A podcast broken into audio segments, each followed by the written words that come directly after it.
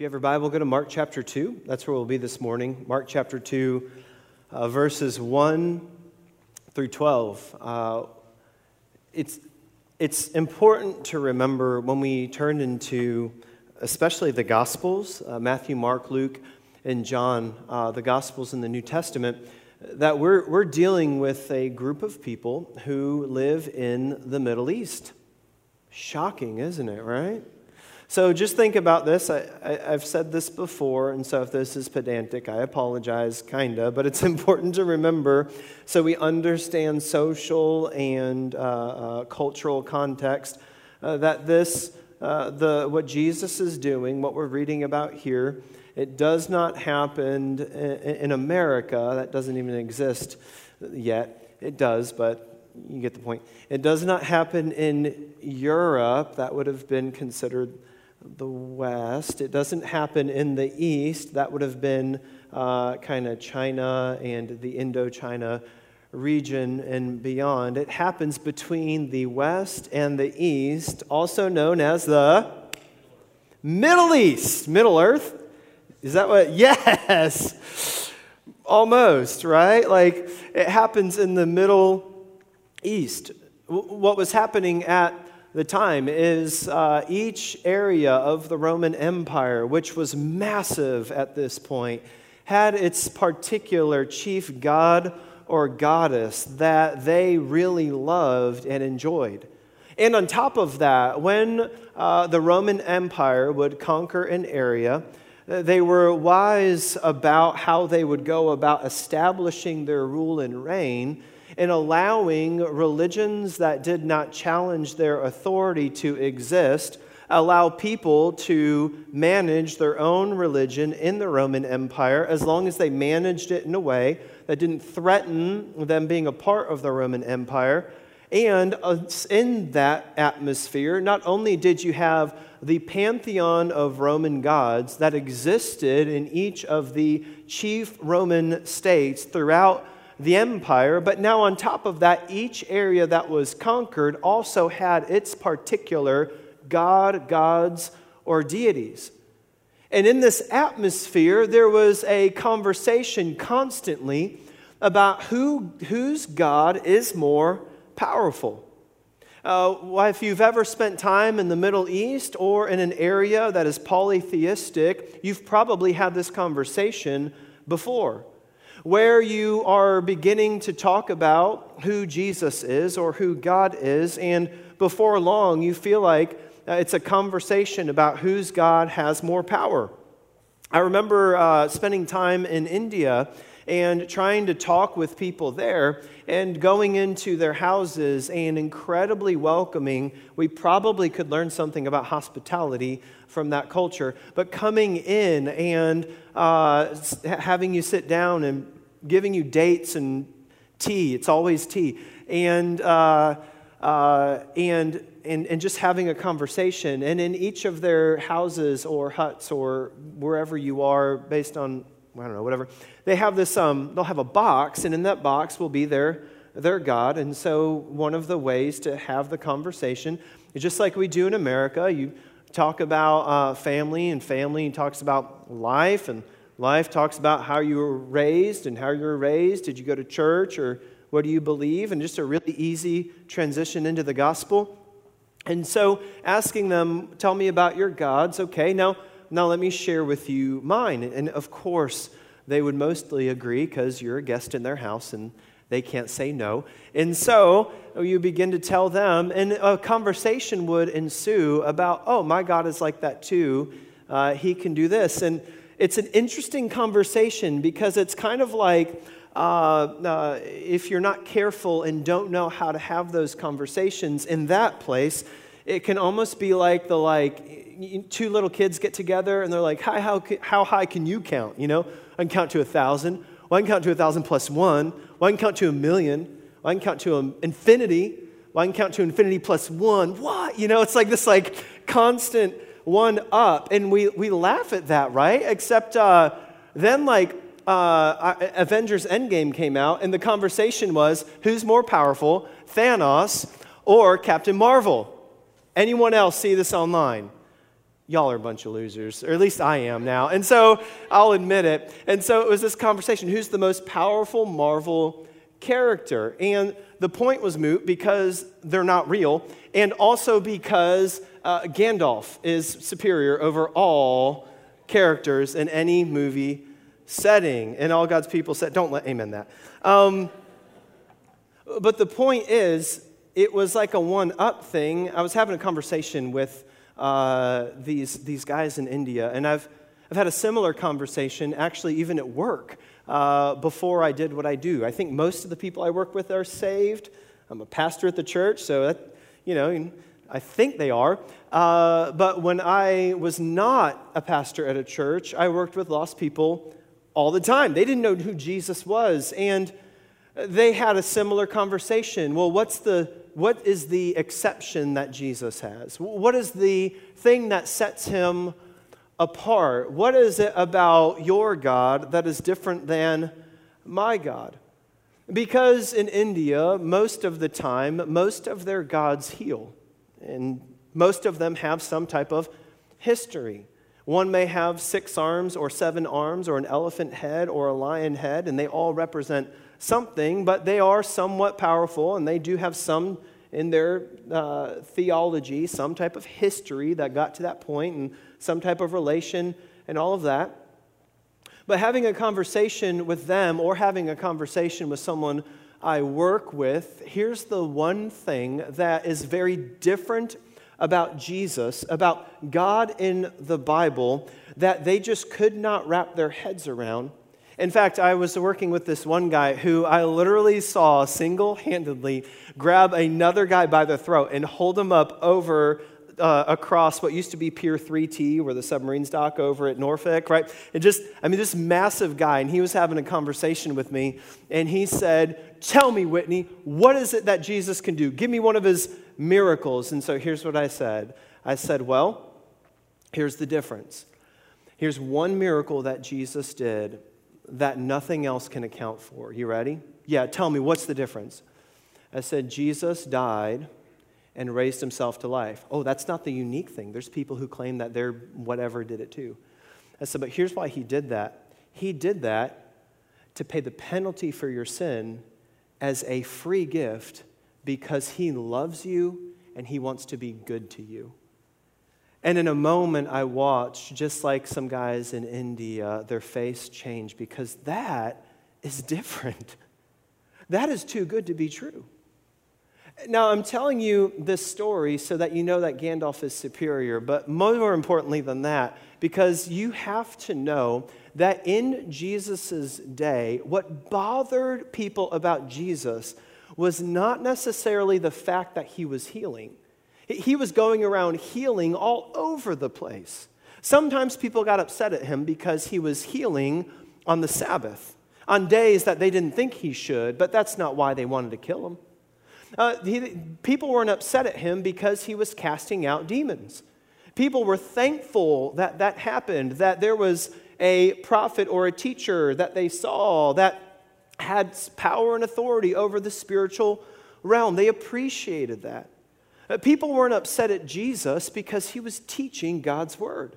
Now, over and over again, those who hear Jesus in the book of Mark and throughout the Gospels, they respond and say, He's teaching, but He's not teaching like the scribes. He's teaching like someone who has authority. So He did teach a different way and with a different, uh, uh with a different uh, uh, reason behind all of it because He is God what got Jesus into trouble, what was different about him than everyone else around him, were not the things he was doing, it was the things he was saying he could do that had never been done before, that can only be done by God. Jesus was claiming that he could forgive sin. That's what got Jesus in trouble. That he would make himself out to be God because in their theology and in the Bible, only God can forgive sin. That's a true statement in Scripture. That only God can forgive sin. And so along the way comes Jesus, who's not only healing, who's not only casting out demons, who's not only teaching God's word, but also says, I am God and can forgive sin. And this invokes an incredible response from the people that get face to face with Jesus. And that's where we enter this text. How do you respond? I don't mean how as in in what way. I mean, no, literally, like, what is your response to the statement, Jesus forgives sin? And on top of that, or along with that, he forgives sin not for everybody, but for all who have faith in him. That's the claim of the Bible. How do you respond to the reality that Jesus puts in front of you that he can forgive sin? That's what we're going to look at this morning. In fact, look at Mark chapter 2, beginning in verse 1, and you'll see that what I'm saying is actually true. Mark chapter 2, verse 1, Mark says, And when he returned to Capernaum, okay, so in chapter 1, he had been in Capernaum before. Uh, just a page over, or maybe on the same page, depending on how your Bible is set up, Jesus was in Capernaum and he was healing the sick. Capernaum is where uh, Peter had lived. Peter, the apostle, before he was the apostle, was married and was still married as an apostle. Uh, and he lived there. Jesus healed his mother in law. And then he went around and was healing and teaching the word of God. And then the Bible tells us in chapter 1 that in that area, all who were sick and demon possessed, people were bringing to Jesus so he would heal them. Well, at the end of chapter one, Jesus says, Hey, I need to get away for a little bit because doing ministry and serving others for a long time means that every once in a while you got to get away. So he gets away for a little bit and then he comes back into Capernaum, and word that he's back gets out because people need healing. In fact, look at chapter 2 or chapter 2 continuing on. After some oh, after some days, it was reported that he was home. Verse 2. And many were gathered together so that there was no more room, not even at the door, and he was preaching the word to them. You see, they know his testimony, they know his history, his reputation, that's the word, that he heals, and then if you can just get with him, if you can just get in front of him, if you can get in the house where he is, you also might have a chance of being healed, and he's going to teach about the word of God. Verse 3 and they came, we don't know who they are yet, but we'll know right now, bringing to him a paralytic carried by four men. These friends know Jesus' reputation. They hear that he's back in the area. They know that he heals. They know that he does good to those who are like their friend. And he and the, they and the friend, all five of them say, I need to go to Jesus. Will you bring me?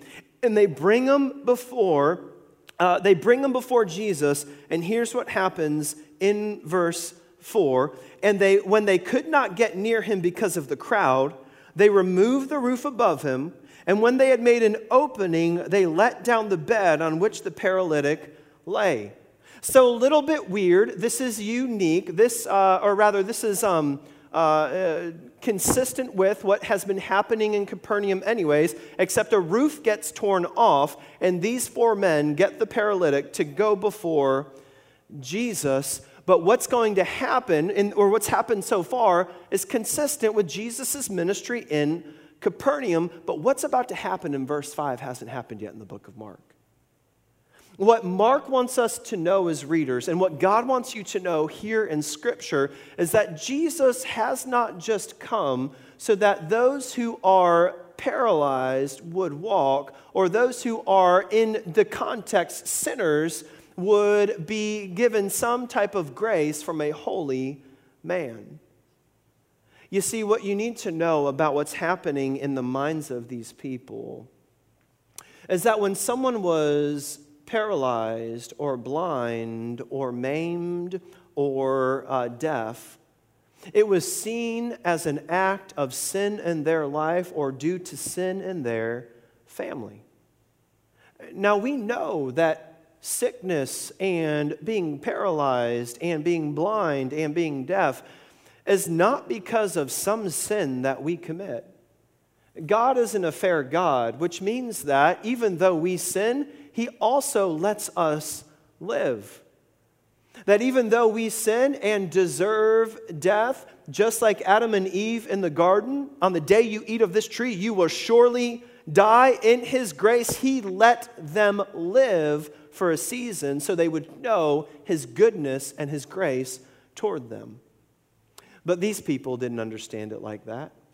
Uh, do you remember in um, John 9 when Jesus' disciples come across a blind man and he asked them the question, Was this man born blind due to his sin or the sin of his parents? And Jesus' reply is, It's neither of those things. It's so that God would be glorified. You see, in a broken and fallen world, these things happen. But in verse 5, this is the unique thing that happens that has not happened in the book of Mark and will continue all the way through Mark 15 and 16 that they will crucify him for. Look at Mark chapter 2, verse 5. And Mark says this And when Jesus saw their faith, when Jesus saw that what they believed about him moved them to act in obedience to where, what he was asking them to do, that's the biblical definition of faith. Not only believing the right things, but believe that acts in obedience to what God calls us to do. When Jesus saw their faith, he said to the paralytic, Listen to this, son, your sins are forgiven. This is shocking to the crowd. Jesus has been healing. He sees someone that is looking for more than healing, but looking for freedom from sin. And he says to this group of people, I see your faith. I see your belief in me. Your faith has now caused, rather, because of your faith, I now cause your sin to be forgiven. That's what Jesus says. And this group has to respond to this. Because being forgiven of sin is only something God can do. In fact, look at how it continues on in verse 6. Some of the scribes, the people who were of the religious elite that knew God's word, were sitting there questioning in their hearts, why does this man speak like that? He's blaspheming. Who can forgive sins but God alone? They were watching as these men's faith moved them toward obedience and following Christ, that Jesus himself recognized that faith in them and said to the paralytic, Your sins are forgiven. You see, they didn't say anything while he was healing, but you talk about forgiving sins, now you're making yourself out to be God, and that becomes an issue. You see, at the heart of the question, when I ask, What is your response to the truth that Jesus forgives sins? Underneath the thing under the thing, your response is really, Do you believe that Jesus is God? Because if he is God and he says your sins are forgiven, then they are. But if he is not God, then he might as well be saying nothing about nothing. That if he is indeed God, then he says your sin can be forgiven. It's a word that has the nuance of being canceled or divorced or cut away. That your sin that is yours, he can cancel it completely. He can cancel the debt against you. If that is good, then it is the best thing since sliced bread. But since, I mean, honestly, no one I don't know why people say that. Have you ever seen someone in the bread aisle super impressed by sliced bread? It's just sliced bread. So if that's not true, it's literally as awesome as bread. But if it is true, if it is true, then we have to do something about that. That if you don't believe that Jesus can do anything about your sin, your theology isn't just off a little bit, you don't know God at all. And that's what was wrong with these scribes. So, what does it mean to be forgiven, to be free, to have the debt of your sin canceled? Because this meant a lot to these guys. In fact, it was so good, such good news to the guy who was in sin, and that's what the paralytic would have been seen as. This guy's in sin coming before Jesus. It was such good news to the guy that was in sin, and such terrible, uh, offensive language to the scribes that they both react in an incredibly strong way that your sin has been canceled. What was owed by you in your sin is now cut away. We got to figure out what it means to be forgiven by sin. We understand as Americans what, um, if you're not an American, let me break something to you. Uh, most Americans are in debt, you know? Uh, in fact, um, on average, uh, this is just like a news article. If you are a finance person and you want to correct me afterwards, I'd love to hear it. Uh, but on average, my Google search said that uh, the average American has about $38,000 uh, in their household of personal debt. That doesn't include um, uh, uh, house payment, uh, that doesn't include student loans. It just means that, on average, if you are in debt, uh, you're like 38,000. Some of you thought you were doing really bad. You're like, I'm average, you know, like, you're welcome. but about 38,000 worth of personal debt. And so let's pretend for just a minute that, um, that you're, you're in debt. You're in $38,000 worth of debt. And you look at your credit card statement and realize, okay, I agreed to the terms of this credit card. No one reads it, right? It's just like when your phone gets an update, you just click I agree. But, like, okay, I, I at some point agreed to these terms and I did not have debt. And um, then I, I, I, bought things and, um, and I now owe because of the things that I bought uh, we think of debt as kind of a transaction. That I, I did not have debt. I then got some things that I didn't have money for, and now I have to pay that money back to the people that let me, let me have the money as a transaction, an agreed upon transaction. That's, that's kind of what the idea of debt is and when it comes to sin in Scripture, but not quite. Let's take it a step further.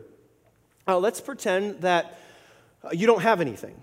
And um, years ago, I uh, met a, a, a, just one of the many stories of God's grace that stands out to me.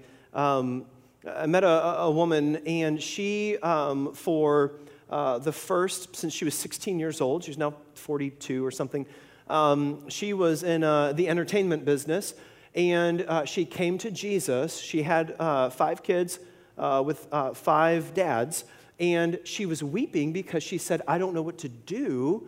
I am in so much debt because of the ways that I've gotten into debt. How do I make the next step in my life as a follower of Christ? So let's just pretend that you, by some means uh, that is not appropriate, you had nothing. And maybe that's a little too extreme for you. Let's just pretend that you were, uh, you had nothing and you had five kids to feed. And so you thought, I have good intentions behind this, but I'm going to beat up my neighbor and steal all his money because he has 38,000 or she has 38,000 uh, and I need it. So you, you have nothing. You beat up your neighbor. You get $38,000 uh, and then you get caught. Okay, so now the debt is not just transactional. You have gotten debt by both uh, evil means. You took it it wasn't yours, there was no agreement. You just took it. And then on top of that, even though you, you took it with good intentions, you also broke the law. Like you're not supposed to beat people up and take their money. It's not a, I didn't check the law before that. I'll ask the officer when we're done here. Pretty sure you're not supposed to do that. And so not only did you, not only are you now in $38,000 worth of debt, you got it by evil means, and you broke the law by doing that. Okay, we're getting a little bit closer to the biblical definition of debt. Almost almost there. But let's go a little step further and pretend for just a minute that you, you were born a prince or a princess, or you can be anything you want, to the king over all things. And let's pretend for just a minute that that your king, your dad, your dad has unmatched wealth. And not only are you in his family, but you look like him. His blood flows through your veins. When you look in the mirror, you're in his image. You think and act because his DNA runs through your veins. and he has chosen to give you, give you everything except his position. He says, You will inherit everything, and in everything that I'm giving you, your design is to rule and to reign in my kingdom that is also yours, except my throne. That your dad, let's just pretend, has more money than all the oil empires in the Middle East and all of the mm, uh, uh, Wall Street bulls, I don't know what the term is, the guys who make a lot of money investing, uh, and all CEOs of every organization, and all current and former presidential candidates combined. All right? Let's just pretend that they have, he has more money than everybody all combined. And then on top of that, let's pretend for just a moment that not only is your dad loaded with everything, but on top of that, the kingdom that you have been born into, the empire you've been born into, what you have been designed to do, the one whose image you're made in, that he has made you to rule with, he has more military and governmental authority than any government out there, than any guerrilla group that's out there, than any political organization. He literally rules and reigns it all. In fact, to go against him would be like a, uh, like a, a, a child building a sandcastle at Virginia Beach at low tide to keep the tide from coming in, right? Like we've all done that. It just, you're not going to stop it. It will destroy your sandcastle every single time. And so let's pretend for just a minute that that's what you've been born into, that that's what you're designed for. And there is one rule if you leave me, you're cut off. I've made you to reign and to rule. Literally, eternal, never ending wealth, yours. A kingdom that never ends. You don't need money because I own it all. Let's just pretend for just a minute. And so then, what you choose to do with that is one day go to your dad, spit in his face, and say, I'm going to take my part and go. He says, You know the rule you leave, you die. You leave, you're cut off. And you say, Forget it, Dad. I'm leaving. And so he lets you go. And let's pretend you take the resources that he's let you take with him and you blow it all on brothels and on terrible investments. And you go and join those who oppose him because even though he's unmatched, he's not unopposed. And so you join those who are actually his enemies, which in reality can't do anything against him, anyways, and you begin to help them in their game of trying to outflank and overthrow the king over everything, who is your dad. But you realize the moment that you leave him, your resources have been cut off. But continuing to spend more than he's given you, you have gone from a massive net positive to a massive net negative. Your friends help you, on the other side, rather, supposed friends, help you not get back to your dad, but further away from him. They take all of your money, they take all of your resources, they take all of who you are until one day you find yourself a glib reminder of the purpose that God has made you. That you look in the mirror and see that I was designed in the image of my Father, but today I am a shell of what God designed me to be, but a reality hits you. You see, I have taken all things that God, that God has given me, and I have squandered all of them beyond what could ever be measured. I have taken all of the gifts that God has given me, and I have wasted them on things that are unworthy of those gifts being used. I have taken all of the resources that God has given me, and I have not only lost them all, but gone into debt, a debt that is incalculable, incalculable that I will never be able to pay. You see, the debt of sin that you can be forgiven for, that can be canceled against you, is not a transactional debt.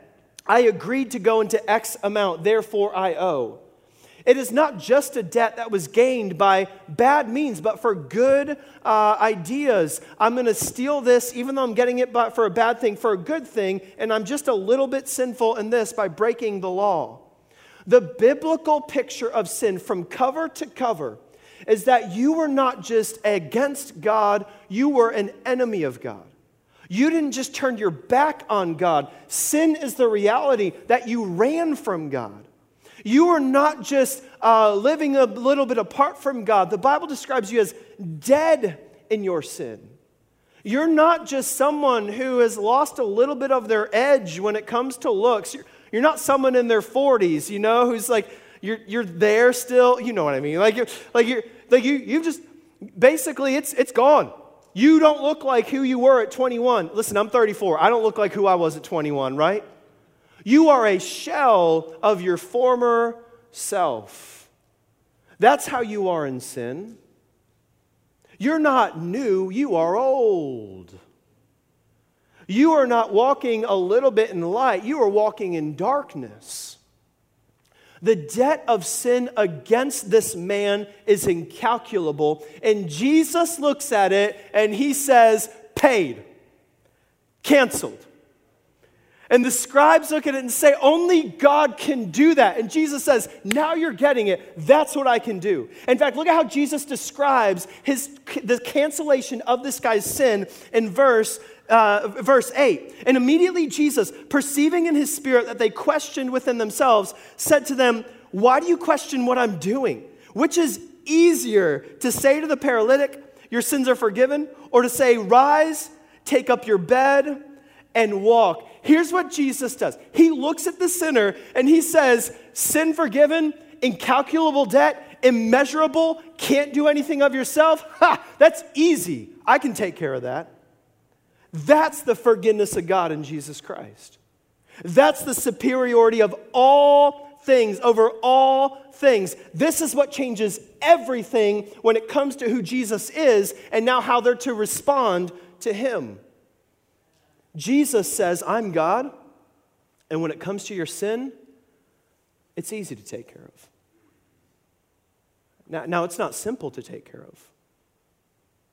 I mean, we're in tax season right now, right? I mean, you think trying to figure out your own taxes is complicated. Imagine trying to figure out what you owe God so it could be redeemed or bought back of a lifetime of sin in ways you don't even know you sin. I, I went to the store yesterday and bought three tomatoes. It was six bucks. That should be sinful in of itself, right? Six dollars for three tomatoes. But I bought those tomatoes from a store that also has other products in it that I don't agree with what they are, nor, it was Harris Teeter, guys, nor the way that they were sourced. Probably, as you go down, the ingredients from some insane process of, at some point, some product of a store that I supported, of, of some type of slavery that was used to get those ingredients together. Every person in here, you have a phone in your pocket that has a metal in it that is only you only uh, retrieved from terrible mines in Africa.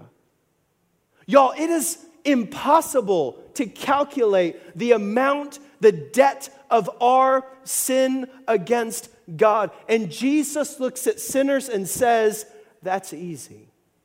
I can take care of that. Now, it's not cheap, but it is easy for Jesus. Here's where this is beautiful for you and me Jesus looks at a sinner and he says, The depth and the breadth of your sin, I got it. I don't even have to question that. That's easy for me to do. He doesn't look at the scribes and say, you know what's really hard? Forgiving sin, but you know it's harder? You know, like his, his, his lens is this is easy. You know what's even easier? Like forgiving sin, easy. You know what's easier? Telling the dude to get up and walk, and then he does it. You have to know that God delights in doing good to sinners if they recognize they're sinners. Do you remember what I read earlier? The whole promise of the new covenant, which is like what you and I live under in Jesus, the whole promise of the new covenant is God saying, I will make with them an everlasting covenant.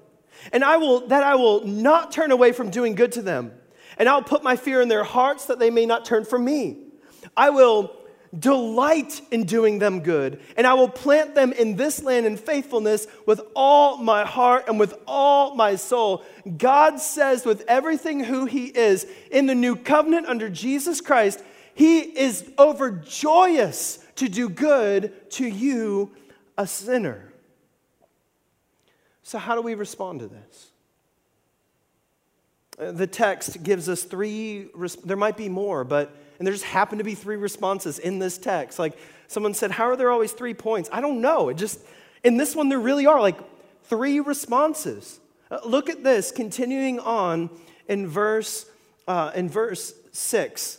These are the same peop- group of people. This all happens in the same group. You have some scribes, you have the crowd, you have the paralytic dude with his group, you have these three groups of people all in the same scenario. They've heard Jesus teach, they've watched him heal, they've heard him say the guy's sins are forgiven. Watch as these three groups of people respond to the truth that Jesus is God who just canceled all this dude's sins forever.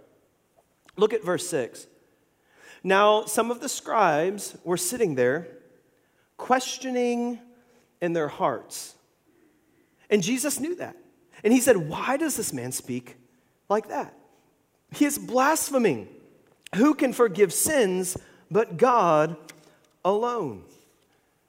The first group are what I call the cynical scribes. Do you know the differences between a critic and a cynic? Like, we, we all need critics in our lives. My wife is a beautiful critic. She's beautiful and she's critical of me appropriately and a beautiful critic. Just scoring all the points in that for statement that I can't say. Like, I need someone who's going to look at me and say, what's going on right there is messed up. Not just in what I wear. I wear whatever my wife tells me to because we fought about it for the first however many years of marriage. And eventually I said, look, whatever you put out, I'll wear. I'm just, I'm, I don't want to fight about it anymore. And she was right. I look better when, like, she helps me match. I don't know, right? Like, it's good. But on top of that, we all, like, helping me see, like, I see what you're doing, but I know why you're doing it, and that's not good. Like, she, she knows that about me. Even when I'm trying to fool myself and everybody else around, she, she's a good critic of my life. We all need critics of our lives as followers of Christ, but none of us need cynics. You see, a critic sees what is wrong but has a good intention. A cynic sees what's wrong and even doubts the motives and everything about it, even if it's true. You see, these guys weren't just trying to ponder and think, I don't know, I guess I'm just going to really make sure that what's being taught here is lined up with Scripture. They doubt who Jesus is and what he's saying and everything about him. You know how I know that? They end up killing him for this stuff. So, in your life, if you're in here today and you are just cynical about who Jesus is and that he can forgive sin, I want you to know I have no help for you. Only God Himself can help you see and hear who Jesus is. I want you to know that if when you come and hear the gospel, your heart turns toward fault toward God. That is not how it could be. How dare God do that? I want you to know that God Himself would like you to know you are condemned in your sin, but you don't have to be. Did, like, did you know, if you're a cynic, that the Bible says, For God so loved the world that He gave His only Son, that whoever would believe in Him would not perish, but have everlasting life. For God didn't send his Son into the world to condemn the world, but so that the world might believe through him. That he who believes in him is not judged, but he who does not believe is judged already because they have not believed in the name of the Son of God. If you are a cynic, I want you to know you are condemned by God, but you don't have to be. You don't have to be. You can be cut loose from your sin. Your sin can be canceled. The weight of it, because of Jesus and his death and resurrection can no longer be counted to you, but it does get counted on somebody. You see, when you cancel debt, someone has to pay. If you call your credit card company and say, I just don't want to pay it, and they say, that'd be cool, uh, then don't, right? That, how cool would that be? Uh, then don't pay it. We'll take care of it. Someone paid that debt. You see, I want you to know if you are lost, uh, you have to know that Jesus has made a way for your sin to be paid, for the penalty of your sin to be cut away from you, for it to be canceled out of your account completely, for you to be fully restored. He can look at you and say, I see your faith, your sin is forgiven because Jesus is God. The second group that we see as we go through here Look at as it continues on. Jesus says, Why do you question these things in your heart? Which is easier to say to the paralytic, Your sins are forgiven, or to say, Rise, take up your bed, and walk. But that you may know that the Son of Man has authority on earth to forgive sins, he said to the paralytic, I say to you, Rise, pick up your bed, and go home. You know what the paralytic did? Okay, in modern language, uh, you know what the guy who just came to faith in Jesus did? He rose, he picked up his bed, and he started walking out. You see, for those who are forgiven, for this man, walking was more than just simply being made to walk. This man who was seen as a sinner is now seen as someone who has been saved by God Himself and the matter of his walking is more than just showing he can walk, it's showing that God has declared his sins forgiven. Now look at me. That's what this guy's doing. He's not just like uh, meandering out. This dude is strutting out the place. Everybody's looking at, looking at him, kind of like, that dude was just paralyzed and he can now walk. Here's what this looks like if you're a forgiven follower of Christ. If you are a forgiven follower of Christ, I want you to know that the Great Commission is best fulfilled as you go and make disciples, but you're doing that as you go. God has designed you as a forgiven believer in Jesus who has expressed their faith and been forgiven of sin to walk, to get off your mat, like to get up and walk and show people I was dead, I was in sin, and now I am alive. That if you know someone who is a cynic, the best thing you can do to show them about Jesus is tell them about Jesus and show them who he is. To tell them about what you believe about God and act according to those beliefs. The best thing you can do is have faith, right? But belief, believing God and acting in obedience to his word. You see, these guys can say a lot about what Jesus says, but they can't say anything to the paralytic that's not walking. Last but not least, look at the second half of verse 12, and then we'll be done. There's a confused crowd. And he rose and immediately picked up his bed and went out before them all, so that they were all amazed and glorified God, saying, We never saw anything like this. The nuance of amazed here was they were just astounded and confused as to what in the world just happened. And that's what we're going to end on this morning. Because I, I know that many of you in here know who Jesus is. But as we go into a time of closing and responding, I also know that some of you don't. I've been a pastor long enough to know that there are people in this room who still have sin as a part of their life.